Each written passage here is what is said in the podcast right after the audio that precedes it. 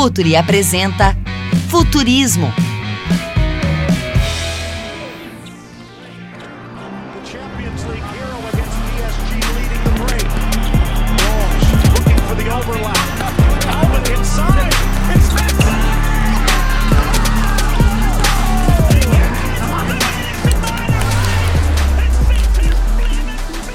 Olá, futeboleiras, olá, futeboleiros! No ar, mais um Futurismo diretamente pelo Futuri, o seu podcast de inovação, conhecimento, tecnologia.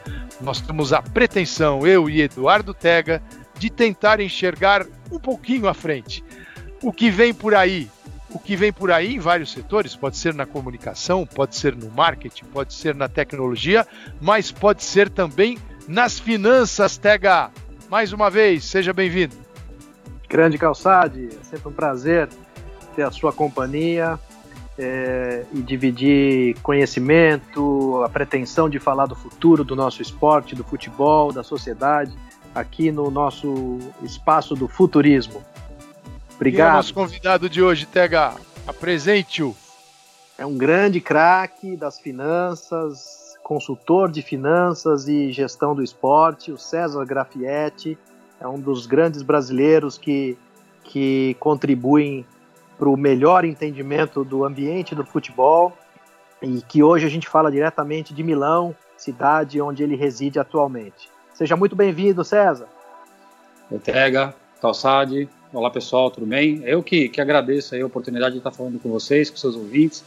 É, é sempre legal tentar ver um pouquinho à frente e, e, ajudar aqui a todo mundo a enxergar como que o nosso nosso esporte, nosso futebol pode caminhar e caminhar para melhor, né? O que está precisando.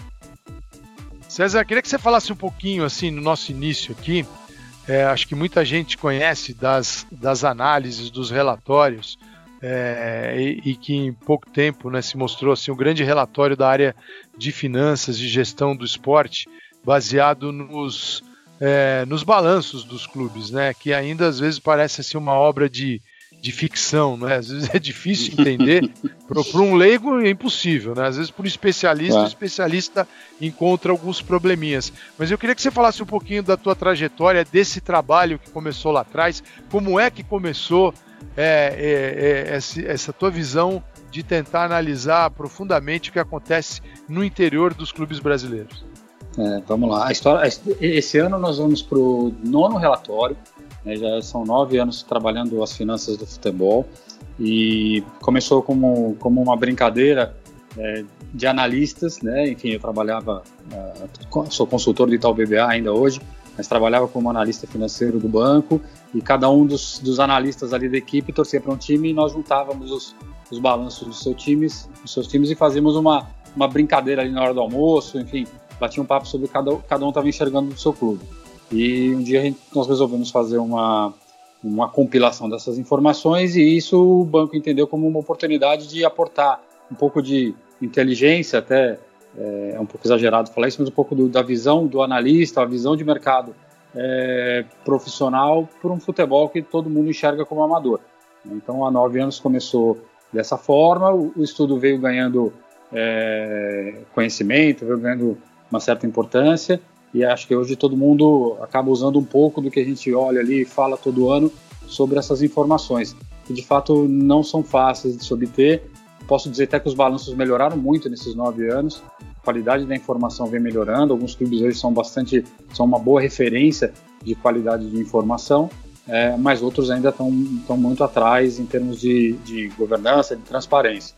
Então é um trabalho é, que foi crescendo e acho que hoje a gente pode ajudar aí um monte de gente, certamente um monte de gente consegue entender um pouquinho mais de finanças por conta desses relatórios que a gente divulga aí anualmente. César, é, a gente fala muito aqui no nosso futurismo sobre ambientes de inovação, é, tendo a pretensão até de projetar o futuro do futebol, os impactos que a tecnologia, o, a forma de se consumir o jogo, como isso vai impactar o futebol como conhecemos hoje. Né? Você é consultor é, de uma das grandes empresas, um dos grandes bancos no país, que é o Itaú, né? e que lida com as questões de inovação é, é, num sentido muito próprio, muito particular. Né? Os ambientes das sedes dos bancos, né, aquele ambiente mais tradicional, mais duro, é, é, não era visto como um ambiente para se inovar. E aí o Itaú acabou por criar espaços fora desse ambiente mais, mais tradicional, esses ambientes mais, mais é, regulares, para que a inovação pudesse acontecer de uma forma aberta. Né? E, uhum. e colocando é, startups, criativos, pessoas, é, empreendedores com, com boas ideias para trabalharem com works. o cubo do Itaú talvez seja a maior manifestação do que eu estou falando, né? É, misturando diferentes verticais, inclusive, nessa, nesse conceito de inovação aberta. É, com essa abertura, como é que você enxerga um modelo de inovação aberta no ambiente do futebol? Clubes e federações, principalmente, né, que permita a gente se liberar dessa bolha da necessidade de resultado de curto prazo e principalmente se libertar de um ambiente que é muito contaminado pela dimensão política do clube. É, é, essa é uma questão é, bastante ampla e bastante complexa de analisar e entender no futebol brasileiro. Né? Eu acho que a gente precisa pensar o futebol em dois, duas esferas completamente diferentes. Se a gente pensar no futebol europeu, é um esporte, é um jeito de fazer. Se a gente pensar no futebol brasileiro, acho que a gente está aqui uma, algumas décadas atrás e ainda num modelo muito, muito distante do que, do que se imagina o modelo ideal. Então, é, vamos, vamos, pensar isso em duas formas. Vamos no, no modelo mais, mais evoluído. É, quando você olha Europa, você olha um modelo onde a tecnologia, uma visão mais avançada e uso de estatística, uso de uma série de, de informações ajuda no desenvolvimento da gestão e do esporte dentro de campo. Então isso é muito comum, você vê a questão do scouting, gente trabalhando em uma série de informações para contratar atleta, para o treinador ou, é, trabalhar a sua forma de jogo, para você controlar e acompanhar a evolução física dos atletas. Né, isso tudo acaba servindo como uma sustentação para que gestões profissionais e que também usem uma série de informações é, de mercado possam gerir o seu clube de uma maneira eficiente. Aí quando você vem para o Brasil, você vem para um mundo ainda muito arcaico, né? onde você mesmo comentou, Tega, que a base é uma base política, de instituições e associações completamente amadoras, onde ainda você não tem uma visão e uma evolução clara do uso de dados de, de scouting para contratar atleta. Você ainda trabalha muito no feeling, né, no, no cheiro da grama ali para contratar jogador. Então, o, o, futebol brasileiro ainda está num, num, patamar onde as coisas são feitas quase que artesanalmente, mas por artesãos ruins. Né? Aquela, aquela arte que você olha e fala, Pô, eu não compraria isso de jeito nenhum, porque é mal feito. E é mal feito porque ainda não se dá a possibilidade, não se abre de uma maneira clara espaço para gente técnica trabalhar o futebol brasileiro. Então você vê a estrutura de clubes, especialmente de clubes e federações, ainda muito, muito na mão de poucas pessoas que se sentem donos dos negócios, sem ter colocado dinheiro, sem, sem, sem aportar é, inteligência na, nas operações. Né? Eu acho que o futebol tem muito a evoluir e olhar o exemplo do que se faz na Europa é, não é copiar o europeu da, daquela maneira é, ruim que se falava no passado do jeito europeu de jogar. Não, é, é entender o jeito europeu, entender a gestão do futebol que se faz na Europa e tentar aplicar isso no Brasil. A gente está muito atrasado ainda no, no, no, futebol brasileiro.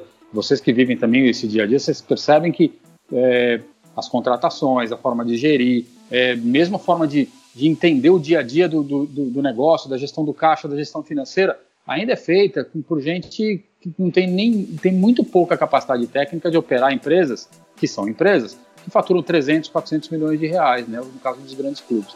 Então, assim, eu vejo que existe um potencial de se criar um negócio incrível, porque você tem qualidade técnica, você tem é, atleta, mas ainda é, existe uma, um delay muito grande na, na, mentalidade de quem gera o dia a dia dos clubes. César, é, olhando para esse mercado como um mercado de disputa de espaço, mas ele é global. Então nós temos grandes marcas que estão disputando a sua fatia no continente europeu, na América do Sul, é, estão indo para a Ásia, quer dizer, marcas que são globais. Outras estão restritas ao lugar onde elas residem. E, não, e vai ser assim sempre.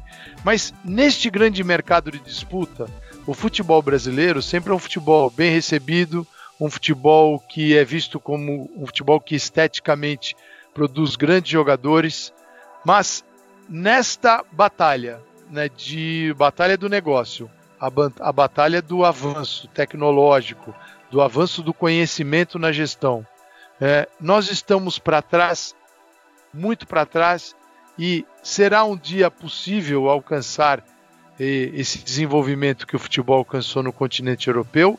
Ou isso hoje já é impossível?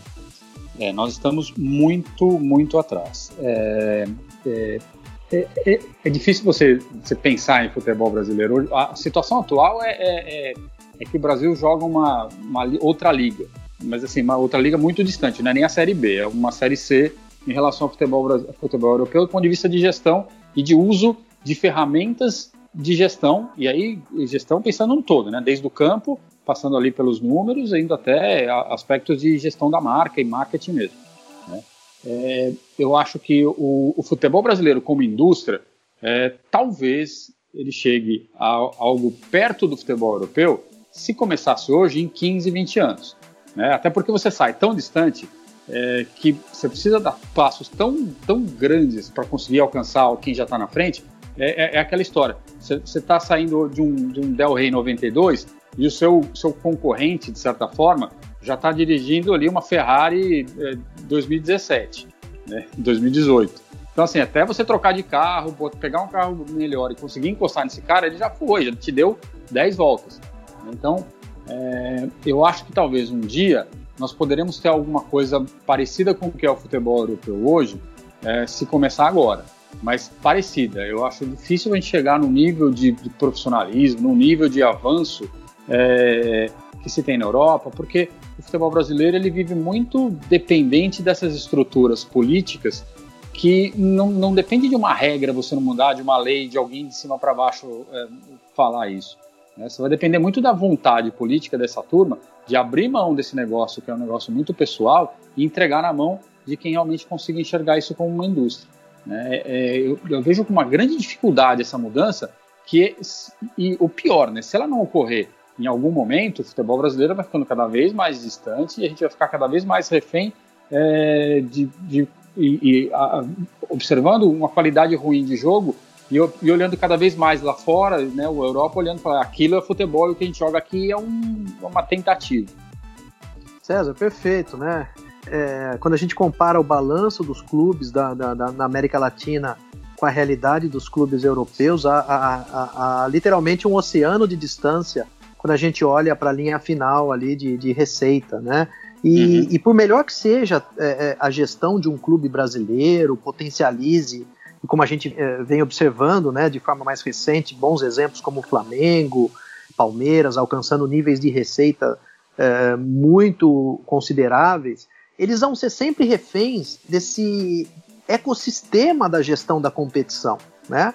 É, aí eu te provoco, você acha que há condições políticas, inclusive, de a gente buscar outros mercados, entendimentos entre é, a, é, é, é, a CONCACAF a Comembol, para que a gente possa fazer frente a um, a um cenário tão distante como é o europeu, é, é, se a gente aproveitar o potencial de mercados consumidores do futebol americano, olhar do Chile ao Canadá e olhar realmente o potencial de toda uma América aqui para se fazer frente a esse, a esse mercado tão distante? Você acha isso possível?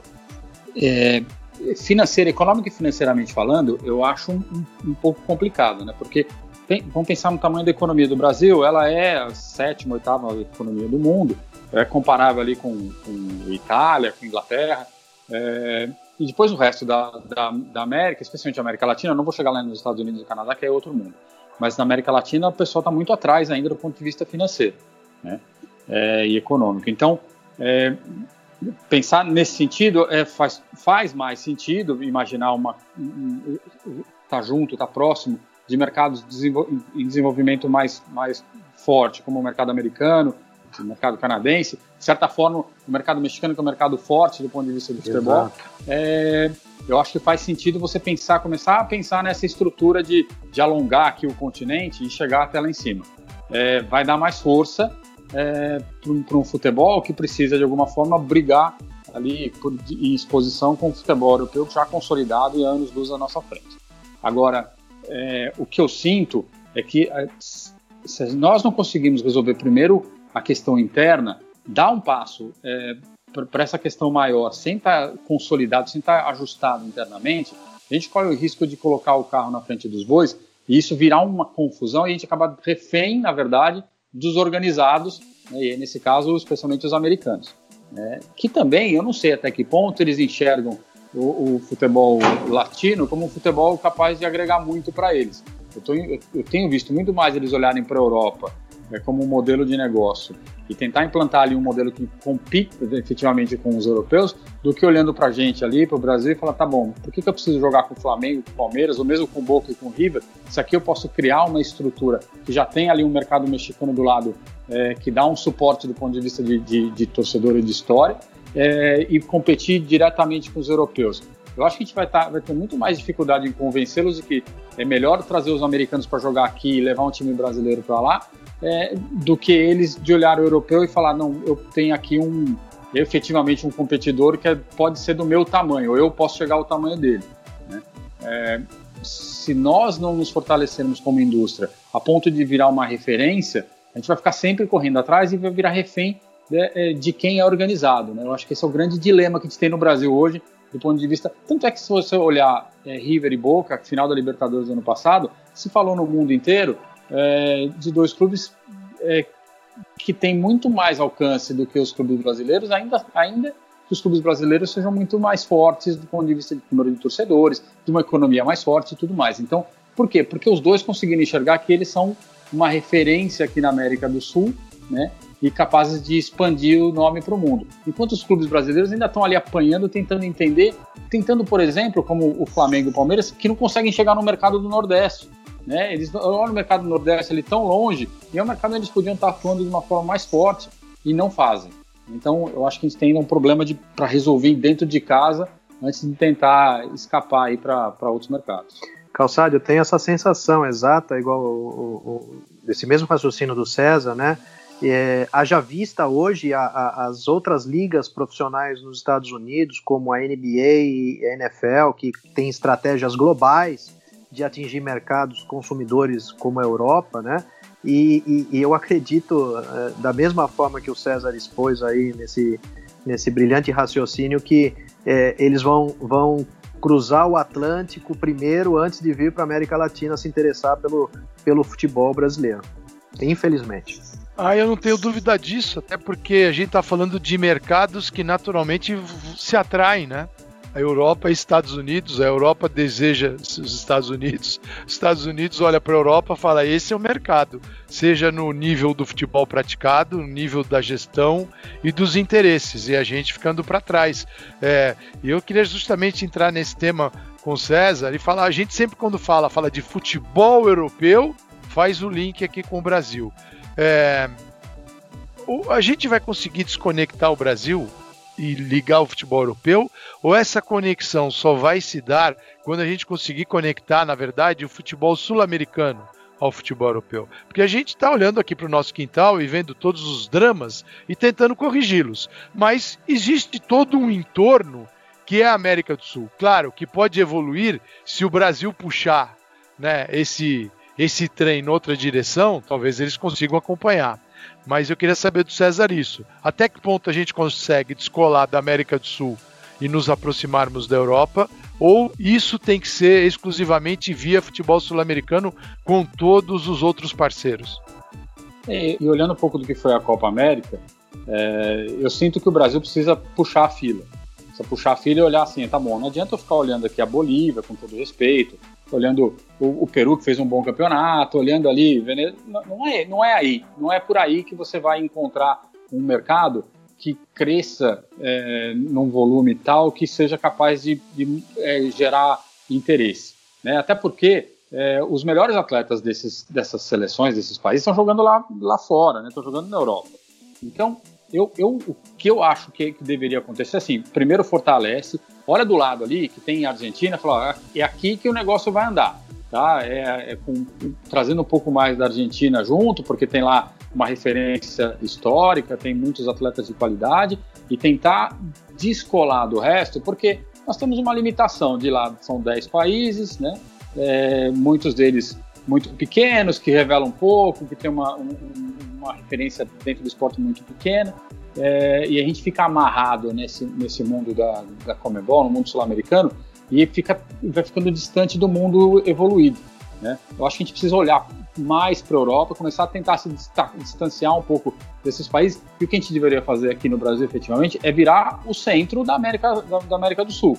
Né? É ir buscar o atleta nos, nos, é, nos, países vizinhos, os bons atletas, é rivalizar um pouco mais com, com o argentino. A gente tentou fazer isso um tempo atrás e acabou contratando um monte de jogador a esmo sem o critério devido e logo se fala que o estrangeiro não se adapta. É porque, de novo, a gente vai voltar na questão da, da, da evolução, é, é, porque o sistema de, de contratação no Brasil é muito ruim e você vai trazendo qualquer jogador sem o devido critério. Então, você não consegue criar uma indústria forte no Brasil, você não consegue atrair os melhores eh, atletas da América do Sul, continua perdendo todo mundo para a Europa e começa a se distanciar daquele mundo que é um mundo desenvolvido. Agora, um erro que nós cometemos muito grave no Brasil é olhar sempre aquelas cinco ligas, né? A Alemanha, Inglaterra, Espanha, Itália e aí um pouquinho da França. O futebol brasileiro não é isso. O futebol brasileiro primeiro precisa olhar para o que se faz, o que se fez de bom em Portugal, na Holanda, né, nos países menores. Aí tá bom, a hora que eu conseguir chegar nestas ligas, meu, meu perfil, meu, meu desenvolvimento é, for compatível com essas ligas, aí sim eu passo a olhar as ligas maiores. Porque se nem o holandês, o português e mesmo o francês, de certa forma, conseguem competir com as, com as ligas gigantes, por que, que eu, brasileiro aqui, com o real em relação a euro, preciso ficar olhando essas ligas e olhar e falar, eu quero ser igual a ele? Primeiro você tem que achar o atalho. O atalho é, é observar o que o menor fez. Ah, tá bom, cheguei nesse nível, aí eu vou brigar para chegar no nível acima. É, a gente não está conseguindo nem montar dentro da nossa casa o, o, o, o trabalho direito, está perdendo aqui do lado a chance de virar o polo do, do, da região e não está conseguindo olhar nem aquele exemplo que é o exemplo mais próximo, ou seja, a gente está muito atrapalhado na, na, forma como se gere essa indústria, é né? uma indústria, de certa forma, perdida nos seus conceitos. É, César, os clubes na verdade, aqui no Brasil, ainda de forma incipiente, né, eles estão procurando estabelecer um modelo de jogo que converse entre categorias de base com a equipe principal. Mas com a tua última fala, eu acho que, que essa abordagem já está ultrapassada. Né? Eles precisam estabelecer primeiro um modelo de negócios né? e entender é. que negócio é o dele nessa indústria. É isso aí. É, é, é, é a questão de, de, juntar. Primeiro, entender. É, o básico de qualquer, qualquer indústria, de qualquer empresa, de qual a cultura? Primeiro vou entender minha cultura aqui. Aí, a partir desta cultura, eu crio um modelo de negócio. Ah, depois desse modelo de negócio, para desenvolver, eu preciso olhar quem são os benchmarks. Ah, quem são? Ah, são os, os, os as top 5 ligas? Ah, são, mas para chegar lá eu vou ter que buscar um caminho ah, anterior. Então, assim, é criar um plano estratégico, parece coisa de, de é, meio básica, né? Primeiro ano de, universidade, faculdade de administração e economia, mas é isso, é entender o negócio, criar um plano estratégico, desenvolver esse plano e projetar 10, 15 anos. É, eu, vou, eu, vou, só usar um exemplo do, do, que eu tenho vivido aqui na Itália em relação ao futebol feminino, bem rapidinho. É, eu fui discutir um pouco para montar um trabalho sobre futebol feminino com a Federação Italiana, e aí o pessoal falou: olha, a gente está aqui, a gente começou o futebol feminino em 2015 efetivamente, é um projeto de 10 anos. E aí eles já classificaram para a primeira Copa do Mundo agora, foram até as quartas de final, eles estavam felizes da vida, é, sem obrigação de ser campeões. Mas por quê? Porque eles falaram, em 10 anos eu me habilito a poder, ser, a poder disputar as competições de uma maneira é, a, a, ser, a ser vencedor. Então, é isso, é a visão estratégica que o futebol brasileiro hoje simplesmente não tem, porque corre cada um para um lado. É, César, infelizmente a gente também aqui pensa de um modo bem errado o que é o esporte, né? Seja no futebol feminino, masculino, na, nos esportes olímpicos também, que num ciclo curto a gente vai conseguir resolver tudo, não é? Que somos ótimos e que temos a chave de todas as soluções. É, isso realmente chama atenção. Mas eu queria avançar nessa questão, e vale para todos os esportes, mas o nosso específico aqui é o futebol, e hoje também o futebol praticado pelas mulheres, porque as mulheres têm. O Brasil teve a maior audiência no mundo da final do Mundial Feminino, maior do que os Estados Unidos. Então, claro, transmitido pela Rede Globo, num horário ótimo, mas o evento era maravilhoso e as pessoas pararam em suas casas para acompanhar. Mais de 20 milhões de brasileiros e brasileiras acompanharam a final do Mundial aqui sem a seleção brasileira. Quer dizer, isso é relevante. Isso talvez mude a cabeça de muitas pessoas. O que eu queria te perguntar agora é o seguinte: é nós temos ações que podem ser revistas por clubes de futebol, por entidades de administração a qualquer momento. Quer dizer, novas práticas que não precisam de legislação feita lá no Congresso Nacional. E existem também legis existem legislações e, e projetos dentro do Congresso que podem facilitar isso. Como você vê essa questão?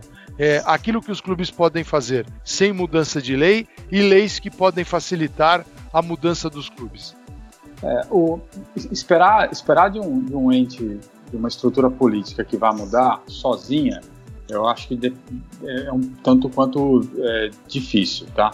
É, ainda que a gente possa olhar dois exemplos dentro do futebol brasileiro mais recentes, que são Flamengo e Palmeiras, que por conta própria conseguiram se, se reerguer, cada um dentro do seu modelo de negócio, é, e hoje são potências estão muito acima dos demais clubes. É, é, pensar que dentro de uma estrutura toda, e eles, como dois exemplos, não conseguiram ainda é, fazer com que os outros olhassem para eles e, e, seguissem o mesmo caminho, é, eu acho muito difícil que sozinho, sozinhos a, a, os clubes façam essa, essa mudança necessária. Tá? É, ainda é preciso que exista alguma, algum incentivo para que isso ocorra. Eu acho que o primeiro incentivo é, de fato, a, são as conquistas dentro de campo.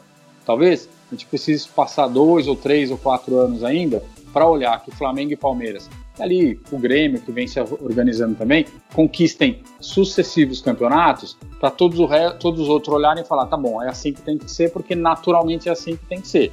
É, esse é o caminho. É, mas se você tiver um incentivo e transformar os clubes de uma maneira é, organizada em empresas, que são as, as mudanças que estão em andamento, em conversas no Congresso, acho que ajuda neste processo de, de melhoria do futebol. É, é, mas o, o, sozinhos, os dois não vão andar. Acho que eles têm que andar em paralelo e o melhor exemplo, o melhor é, modelo de negócio é aquele que consegue juntar eficiência fora de campo com eficiência dentro de campo. Né? Então, é, é, de certa forma, conforme os clubes mais organizados e mais ricos passarem efetivamente a ganhar os campeonatos, porque o Brasil tem um problema, né? O Brasil tem. É, o torcedor gosta só de ganhar, o dirigente, o atleta gosta só de ganhar, mas não gosta, mesmo que isso seja de uma forma desorganizada. E a gente pode citar o Cruzeiro, que é o exemplo mais recente, campeão aí recentemente tudo mais, e com as contas todas, todas é, desorganizadas. Né? Mas o que importa no fim do dia é só ganhar. Então, é, a gente precisa fazer e torcer de certa forma para que os clubes organizados vençam, isso se torne uma referência, que os outros enxerguem isso, até por pressão dos seus torcedores, de que esse é o caminho, e aí, com o auxílio de mudanças é, na legislação, faça com que incentive com que esses clubes mudem de postura. Né? Acho que umas, as coisas têm que andar, de certa forma, em paralelo, porque é, sozinhas e sem necessariamente as conquistas, a gente não vai conseguir ver nenhuma grande mudança no futebol, não. Esses ambientes políticos são muito muito ruins para o desenvolvimento do negócio, as pessoas não gostam de abrir mão dos seus poderes. Legal, César. Bom, a gente já passou da metade aqui, avançamos um pouquinho do nosso tempo de entrevista e elas sempre são ótimas, muito boas e passam muito rapidamente, Tega. Mas ouvindo o César, vai me dando uma depressão. já passou a etapa da aflição. Agora é depressão. Porque quando ele fala, não, se a gente começar hoje, daqui 15, 20 anos. Que nós temos um Del Rey. Del Rey. É, Tega. E os é, caras têm uma Ferrari 18. Estamos perdidos. Então, vamos em frente, calçado. Acesse apoia.c barra Futuri e apoie este podcast. Vamos embora, vamos tocar bola com César. César, esse teu ano morando na cidade de Milão e assim, tudo aquilo que a gente acompanha à distância, você respira diariamente, né, mantendo contato com as pessoas. E o futebol italiano é um futebol que ele durante, é, ele é um bom exemplo. Durante muito tempo ele foi o nosso patamar, né, o nosso exemplo, o nosso espelho de modernidade, de avanço, daquilo que deveria ser seguido. E aí ele ficou no tempo, ele deu uma paradinha e viu a Premier League surgir como é, a meca do futebol. Em que momento está a Itália? A Itália já percebeu isso? A Itália está no processo de mudança? O que você pode dizer para a gente? É, o futebol italiano já há dois anos trouxe um, uma Série A, né, a liga local trouxe um novo CEO, que era um, era um regresso da, da La Liga, Então ele começou a, aportar uma série de mudanças e, é, dentro da estrutura do futebol local. Né? Acho que nesse, nesse ínterim teve um aumento no valor das, das receitas de TV, né, o contrato novo que passou a, a, a gerar mais receitas para os clubes e, e, ao mesmo tempo nós vimos o crescimento muito forte da Juventus em termos é, continentais. Né? Acho que a Juventus ela trouxe um, um, um, momento importante que fez com que os outros clubes nesses últimos, especialmente nos últimos dois ou três anos, é, mirassem ela como um exemplo e corressem atrás disso para para não deixar o, o, esporte local ficar tão monótono, porque ela é campeã italiana nove vezes seguidas. É, a chegada do Cristiano Ronaldo também foi importante, é, trouxe um pouco mais de movimentação para o mercado local a Inter de Milão vem se movimentando, o Napoli passou a ter uma estrutura mais robusta. Enfim, os clubes passaram a, a, com essa mudança na estrutura da liga, passaram a enxergar de fato uma mudança no, no, no, no ambiente do futebol local. Então, é, o Milan passou a ter um novo dono no ano passado, enfim, agora está sofrendo um pouco com, com, restrições da UEFA referentes ao, ao dono anterior. E isso mostra também que ter dono é bom e às vezes nem tanto, né? Se o dono não for um dono correto, que foi o, o antigo dono que comprou a participação do Berlusconi, ele deixou o clube numa situação difícil o novo acionista, um fundo americano, está reorganizando a casa. Né? Mas para você ver, todos os clubes, da, da, os grandes clubes italianos trocaram de treinador, trouxeram treinadores novos, estão fazendo investimento e o país enxergou o futebol como uma possibilidade de, de a, a, ajudar o desenvolvimento econômico do, do, do Estado, de certa forma, porque a partir deste ano ele muda a regra de, de, de tributação de atletas e treinadores. Né? Então, todos os atletas e treinadores que pagavam ali em torno de 45%, 50% de imposto de renda passam a pagar entre 20% e 25%. Isso faz com que os clubes possam gastar menos e os atletas possam ganhar mais. Isso certamente vai fazer com que haja um pouco maior, mais, mais incentivo dos clubes a contratarem atletas e mais interesse de atletas de alto nível virem jogar na Itália. Então, assim, você percebe que é, é uma indústria que se movimenta, que se enxergou de fato atrás das demais, né? hoje certamente atrás de, de, de Premier League, ainda atrás de, de, de, La Liga por conta de Barcelona e Real Madrid, mas é uma liga que tem nome, que tem bons times, que tem estrutura. Então, o que se percebe é que todos em conjunto, a liga, os clubes e, e, o, e o, governo, trabalhando de uma forma para que você consiga, é, em três, quatro anos, voltar a tornar o campeonato italiano o, o campeonato mais interessante da, da, da, Europa, ou um dos mais interessantes. E nessa linha também, aqui em Milão, nós vemos a mudança ali de, de Inter e Milan, é, que vão demolir San Siro e construir um estádio novo que é bem do lado. É, por quê? Porque um estádio novo traz gente, melhora o, o, o, acesso do público, torna a experiência melhor, e isso é sinônimo de profissionalização e de mais dinheiro no caixa dos clubes. Então, você vê a Itália se movimentando para tentar alcançar, de alguma forma, os seus principais concorrentes, que são Espanha e Inglaterra. César, acho que é, é uma leitura muito, muito atual, né? E, e do século XXI, onde dois grandes rivais, dois grandes clubes é, é, de porte internacional se unem para um projeto único, onde podem juntos potencializar a, a, a conteúdos para abastecer 365 dias por ano um projeto como o novo San Siro. Né? Eu acho que isso é uma, é uma tendência clara de, desse modelo de negócio global. É, e eu queria aproveitar a tua, a tua é, localização privilegiada e o recente fato de que na semana passada a UEFA é, anunciou a sanção ao Milan, né, por conta da infração das regras no fair play financeiro, e com isso veio a punir um grande clube, né, que, que acabou extrapolando aí as suas, as suas condições financeiras e criou aí um, um desequilíbrio no mercado, que é o conceito do fair play, né? Você pode falar um pouco para gente dessa, dessa é, recente sanção, por favor? Claro. É, bom, o Milan, na verdade, ele foi sancionado já na temporada passada. Né? A UEFA tem são seis regras de, de controle financeiro é, e, e, é importante te dar um passo atrás. Todos os países, cada país tem a sua regra de fair play financeiro. Então, elas são regras locais que atendem lá todos os clubes das, das suas divisões, né? e a UEFA tem uma regra maior que faz com que todos tenham que seguir uma única, porque como cada país tem a sua, a UEFA tem uma regra que, a, que abarca todo mundo. Né? E o, o, o, Milan foi, feriu uma das, das seis regras é, no ano passado, que foi ter é, a soma do, de três anos de prejuízos não pode ultrapassar, são 15 milhões de euros. 15 milhões. É, 15 milhões de euros. E ele ultrapassou, em, em, em, somando 15, 16 e 17, ultrapassou isso num volume muito grande. Tá? Ele já tinha sido sancionado ano passado, aí com isso houve a troca de controle, o acionista novo aportou dinheiro, resolveu o problema das, das principais dívidas, a UEFA abrandou a questão, né? Então ele era para ter sido suspenso da, da Europa League ano passado, ela abrandou, mas falou: olha, em 2020, é, é, 19 e 20, você só vai poder contratar 21 atletas e ainda vai pagar ali 10 milhões de euros de multa. Tá? Aí, o que aconteceu? Esse ano, de novo, ele foi punido pelo mesmo problema, porque 17, 16, 17 e 18 ele continuou com, com dívidas acima de 15 milhões de euros.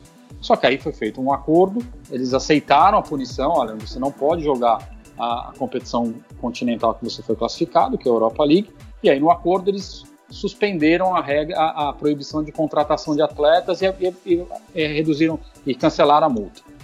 Ou seja, o fair play financeiro ele funciona justamente nesse sentido. Eu preciso organizar para que essas dívidas, esses atrasos, esses gastos exagerados não impactem a estrutura do futebol de uma forma que outros clubes venham a ter problema no, por conta desses erros de gestão do, de determinados clubes.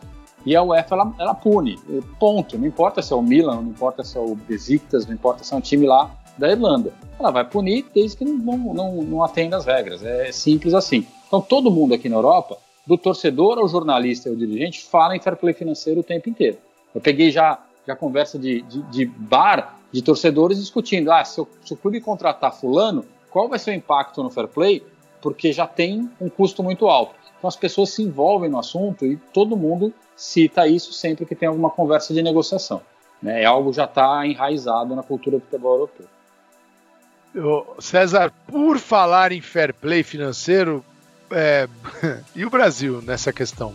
Nós aqui, quando é que a gente vai, quando é que para valer você acredita que será visto dessa forma? Dirigentes, o treinador, o jogador, o torcedor, a mídia, quer dizer, isso faça parte do dia a dia e que vai ajudar imensamente o controle, né? o controle das contas, da gestão, da melhor governança, porque eu vejo, sim, a gente conversava outro dia e eu vi que é, era Figueirense, acho Figueirense no, tinha do, do, dinheiro disponível dele tinha 110% ou um pouco mais do que isso dedicado a custo de pessoal. Como é que um uhum. clube pode gastar mais do que tem em pessoal. E o resto? É, e não é só o Figueirense, outros entram nessa, dentro de uma zona muito perigosa, né? É, o que, que a gente pode dizer de Brasil? Ah, eu, é, enfim, além de ser consultor do Itaú BBA, sou consultor da CBF também para esse tema, né, para o tema de fair play financeiro. Então, ao longo desses, desses primeiros seis meses do ano, eu, eu montei um projeto, né, um modelo de fair play financeiro para a CBF que está agora em discussão, em análise para implantação. Então, eu imagino que isso deva acontecer ao longo desse segundo ano para começar a, a, a, ter um controle no ano que vem. É, porque não, não tem outro caminho. O, o, o, caminho é o, o, de um controle. Quando eu falei lá atrás de que precisa de alguma lei para mudar e ajudar a mudar os clubes, isso também, de certa forma, é uma lei, uma regra, um regulamento que ajuda os clubes a se controlarem. Porque se deixar na mão do dirigente, ele sempre vai ter um motivo para contratar mais alguém, ele sempre vai ter um motivo para trocar o treinador e pagar mais caro por alguém. Ele sempre vai dar um jeito de, de tentar resolver o seu problema político ali, gastando mais do que, do que deveria. Então, ter um controle efetivo de cima para baixo é fundamental para fazer o futebol se recuperar. De novo, vou usar o exemplo de Flamengo e Palmeiras. Os dois têm uma estrutura financeira robusta hoje, porque lá atrás fizeram um trabalho de casa e começar a controlar os seus custos, melhorar a governança, melhorar a transparência, isso atrai dinheiro e com mais dinheiro aí sim você consegue investir, formar bons times, enfim, e, e gastar. É, o que os clubes fazem é gastar primeiro, tentar o título e vender jogador para pagar conta, é aquela coisa que está toda, toda quadrada, e aí a estrutura do fair play ela vem de cima para baixo para tentar organizar isso. Eu acho que o torcedor é, ele entende um pouco, mas a maioria ainda vive daquela, de, daquela conversa de eu não vivo de finanças, eu vivo de títulos. Né? Até o dia que o time dele cair numa situação que é, é, é insolúvel. E não falta muito para alguns times é, viverem essa realidade. É, agora, o papel, especialmente da imprensa, é de cobrar que isso seja implementado, é de cobrar os controles, é de fazer com que o torcedor também entenda a importância disso, né? Porque a regra vai estar escrita, os clubes vão ter que cumprir, o torcedor não vai entender no primeiro momento, e aí, se toda a estrutura no entorno do futebol conseguir mostrar que é importante, a gente vai conseguir implantar um modelo que vai ajudar todo mundo. César, a gente vê de forma muito constante né, aposta em jogadores maduros, né, de 27, 30 anos, no auge da performance, né, que dão resposta aí já imediata no próximo do, domingo, no, no, na quarta e no domingo, é, mas não tem valor de revenda.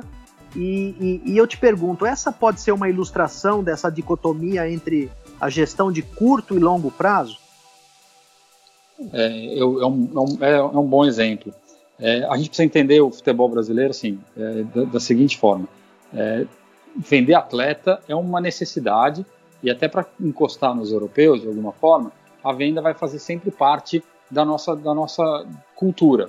Porque a gente forma muito atleta, porque uma boa parte do dinheiro está lá tá fora e vender o atleta. O atleta também quer viver uma outra experiência, quer olhar outros clubes, viver em outro país.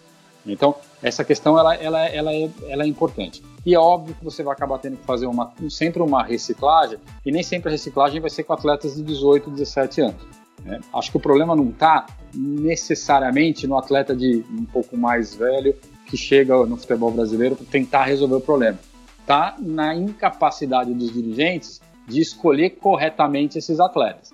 A gente vai voltar para a gestão esportiva. Né? Se você não tem uma estrutura de scouting, uma estrutura de monitoramento, você não tem um treinador que tem um modelo de jogo mais claro e que essas coisas consigam conversar, você vai estar sempre buscando o atleta de 27, 28, 30 anos que tem nome, que tem uma história, mas que não tem nada a ver com o que você está querendo colocar em campo, né? E aí você vai só gastar, porque esse atleta é um atleta mais caro, que muitas vezes você traz da Europa lá, e se ele está voltando da Europa com essa idade, é porque não deu certo, né? Porque não conseguiu atrair nenhum clube pequeno, médio europeu. Então, acho que tem que tomar, tomar muito cuidado com esse tipo de gestão, porque é a gestão de fato do apagar o incêndio, de, de, de falar para a torcida: estamos trabalhando, estamos contratando, mas são contratações completamente inócuas e que só vão gerar custo para o clube.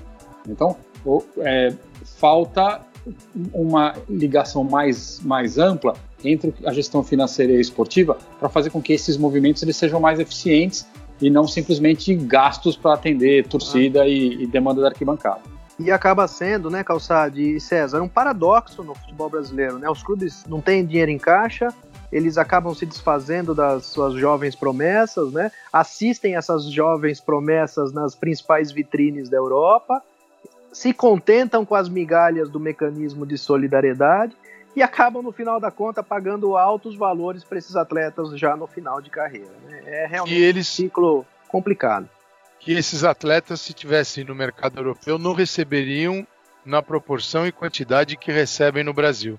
Então o Brasil acaba virando um ótimo mercado para os veteranos, só a porta de saída para os jovens e o empobrecimento do futebol está aí para quem quiser ver. Até o gramado dos estádios de Copa, dos estádios que realmente têm alguma vida e algum significado para o futebol, estão ridículos. Quer dizer, a gente não consegue nem o básico, né?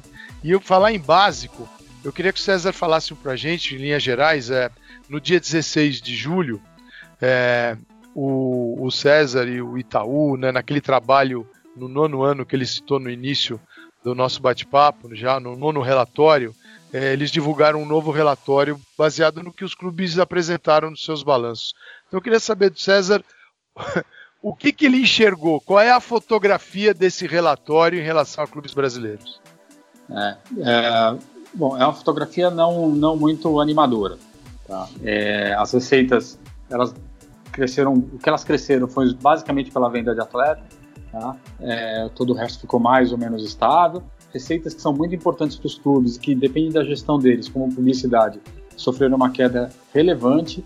É, os custos, de outro lado, cresceram bastante. Então, você vê um cenário onde a situação dos clubes, na, na média, ficou pior do que foi em 2017. A gente está falando dos números aqui de 2018. É, e com, com um detalhe, que não é um detalhe, mas é, é, é, o que faz toda a diferença nessa, nessa estrutura, que é um destaque absoluto para Palmeiras e Flamengo. É, hoje os dois juntos representam 25% das receitas do futebol.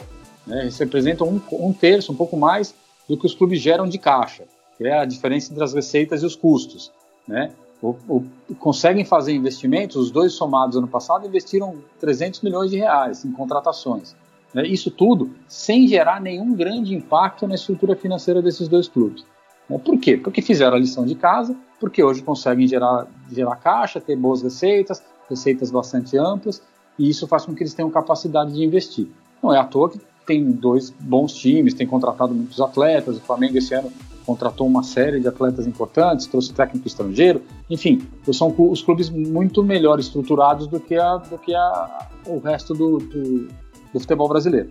Né? O que a gente enxerga, então, é aquele medo que se falava de uma espanholização no passado, baseado no, no aumento das receitas de TV, o que nós enxergamos hoje é que houve, entre aspas, uma espanholização, mas por outro motivo, né? pelo motivo da gestão. Então, a boa gestão que organizou os clubes lá há quatro, cinco anos, hoje ela é responsável por clubes muito mais fortes do que a concorrência. Né? Eles abriram um precedente muito ruim para os dirigentes dos outros clubes, né? que, o precedente de que a gestão ela faz diferença.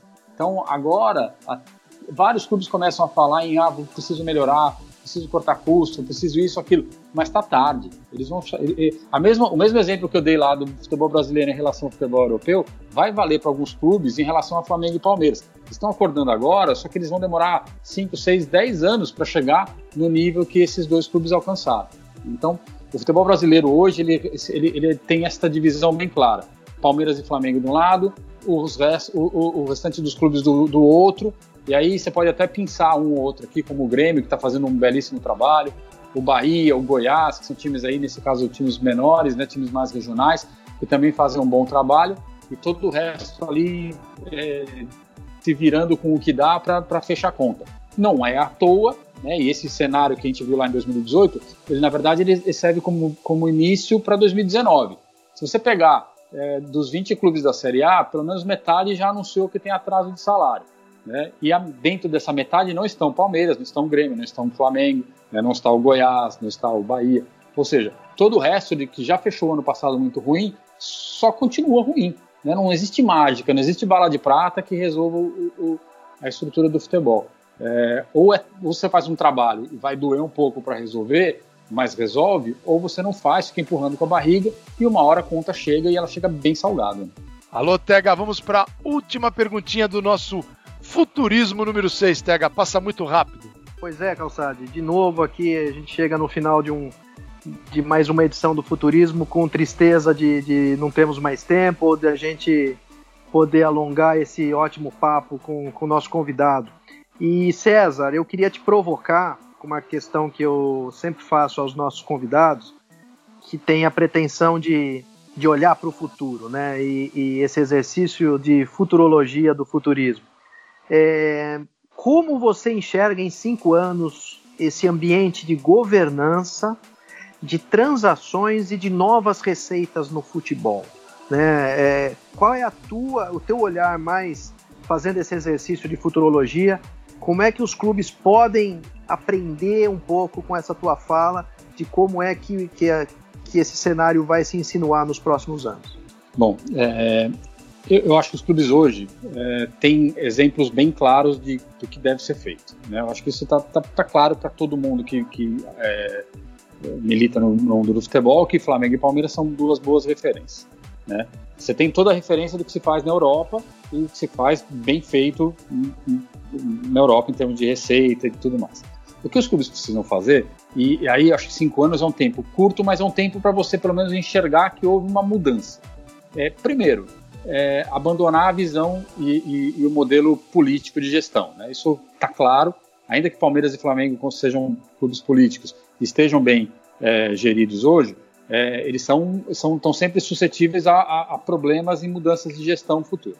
Então, assim, a primeira coisa é mudar o modelo de gestão, é, trazer gente de qualidade, começar a olhar a cultura do clube como um negócio que é o que faz a diferença para esse clube. Eu sempre gosto de citar o Barcelona, todo mundo sabe quem é o Barcelona, como joga e qual é o time que vai entrar em campo do ponto de vista técnico. Então, Os clubes precisam enxergar isso e aí com isso você cria um ambiente positivo junto com transparência de informar tudo o que está acontecendo, com governança de deixar claro quem manda, como manda, quais são os processos, os procedimentos, quais são as políticas de gestão. É, e isso associado com uma cultura esportiva clara vai fazer com que numa linha é, organizada você tenha um, clubes capazes de aumentar receitas, de saber controlar os seus custos, de fazer os investimentos corretos. Né?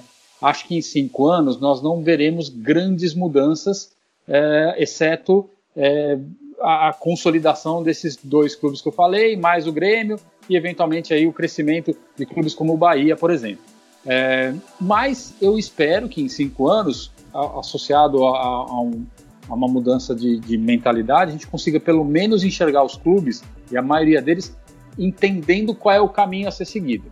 Né? Se daqui cinco anos a gente olhar e falar todos os clubes já têm uma visão bem clara para onde vão, talvez nos próximos cinco a gente consiga enxergar uma evolução bastante positiva do futebol. É, se daqui cinco você enxergar todo mundo mais ou menos como está hoje, é aquela história de que não tem muito o que fazer, a gente vai ficar vendo Barcelona, Real Madrid, Bayern, Manchester e é, esperar que o futebol é, brasileiro continue só, só cedendo atleta para esses grandes clubes. É, TH e César, tá aí. Bom, o futurismo, ele tem. Futurismo, assim, a gente tem, eu pelo menos tenho duas sensações assim muito claras ao fazer esse nosso podcast aqui com o Tega.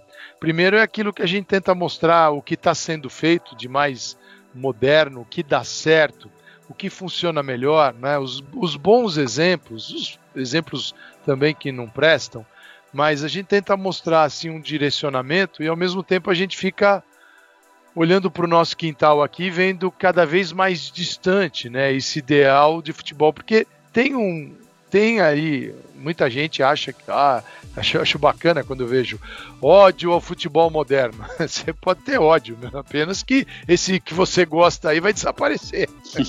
e você não vai ter nem o moderno que você odeia, né? Você tem ódio do moderno e esse outro aí vai sumir. Então você vai ficar órfão, né? Mas tudo bem, cada um é, o futebol moderno, assim, é, é, moderno. Moderno são práticas que eu vejo que estão afinadas com a sociedade da época. Isso não é, isso é, pode ser um espaço, o futebol pode continuar sendo um espaço, deve, um espaço democrático, que possa atender todos, mas que também possa gerar recursos, porque o torcedor quer os melhores jogadores e precisa de dinheiro para isso, então ele tem que apoiar as melhores práticas mas a gente segue, segue aqui tentando no futurismo, né, Tega, estabelecer uma nova conexão com o esporte, com o futebol. Quem sabe a gente consiga ajudar alguma coisa. E desde já agradeço ao César Grafietti, foi um, uma ótima entrevista aqui com a gente. Mais um grande futurismo, mais um grande exercício de futuro, Tega. Obrigado pela inspiração, César. Foi um prazer dividir esse espaço com você. Imagina, o prazer é meu. É, é muito bom ouvir e perceber que saber que tem gente pensando o futebol para frente, tentando enxergar um futuro melhor para o nosso esporte. Prazer falar com vocês. Obrigado, futeboleiras e futeboleiros. Hoje a gente conversou com o consultor de finanças de gestão do esporte, César Grafietti, e em breve teremos muito mais aqui no Futurismo Direto pelo Futuro. Até a próxima. Tchau. Até.